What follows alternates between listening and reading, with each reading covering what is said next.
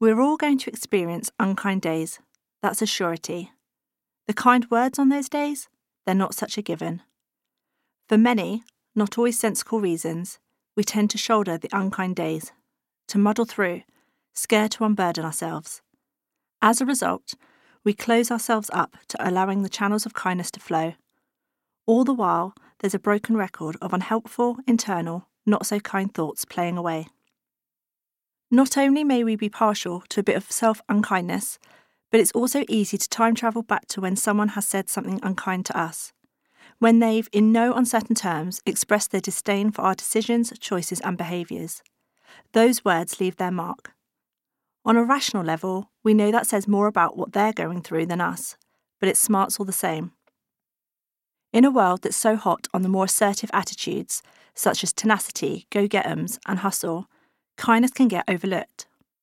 Yet it's kindness that has the power to soothe, calm, ground, balance, and restore. It's the balm of kindness that can ease the most troubled of times. It's kindness that, when in short supply, we hanker after with thirst.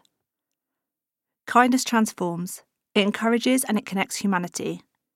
It's the possibility that's whispered in among the kind words. It's the straightening of a back, the beaming smile, the shimmer of self belief, all fostered by a kind word or two. It's contagious, too, this being kind. It sends ripples through our encounters and motivates and inspires through generations. For kindness is not only transformational, it's magic. The other thing about kindness is that within its gentleness is a ferocity that can last a lifetime.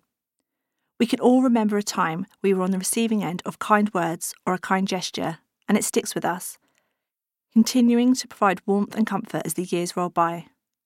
That knowing nod is validating, uniting, and provides a respite from the oftentimes tortuous internal dialogue.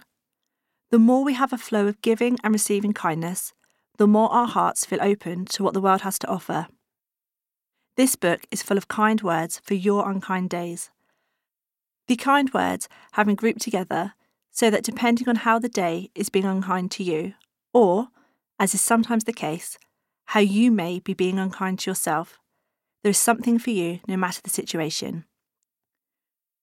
I'll sit with you in the darkness, I'll hope and I'll stay. For you mightn't know it yet, but life has more than this for you. On the other side of this, there's a life you won't want to miss. Until you see a glimmer of what I see in you, I'll sit with you in the darkness. There'll be head pats and kind words, a whisper of your magic, and a future that's yours to hold. I'll sit with you in the darkness. When the foggy clouds have lifted, I'll hold your hand and smile. It might have taken a while, but I was never in doubt that would get you through the darkness.